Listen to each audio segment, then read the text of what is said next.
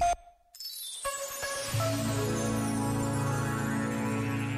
Sobre o valor que atribui aos livros, afirmou Michel de Montaigne: Não viajo sem livros, nem na paz, nem na guerra, pois não se pode dizer o quanto eu me repouso e demoro nessa consideração de que eles estão ao meu lado para me darem prazer quando preciso e em reconhecer quanta ajuda eles me trazem à vida.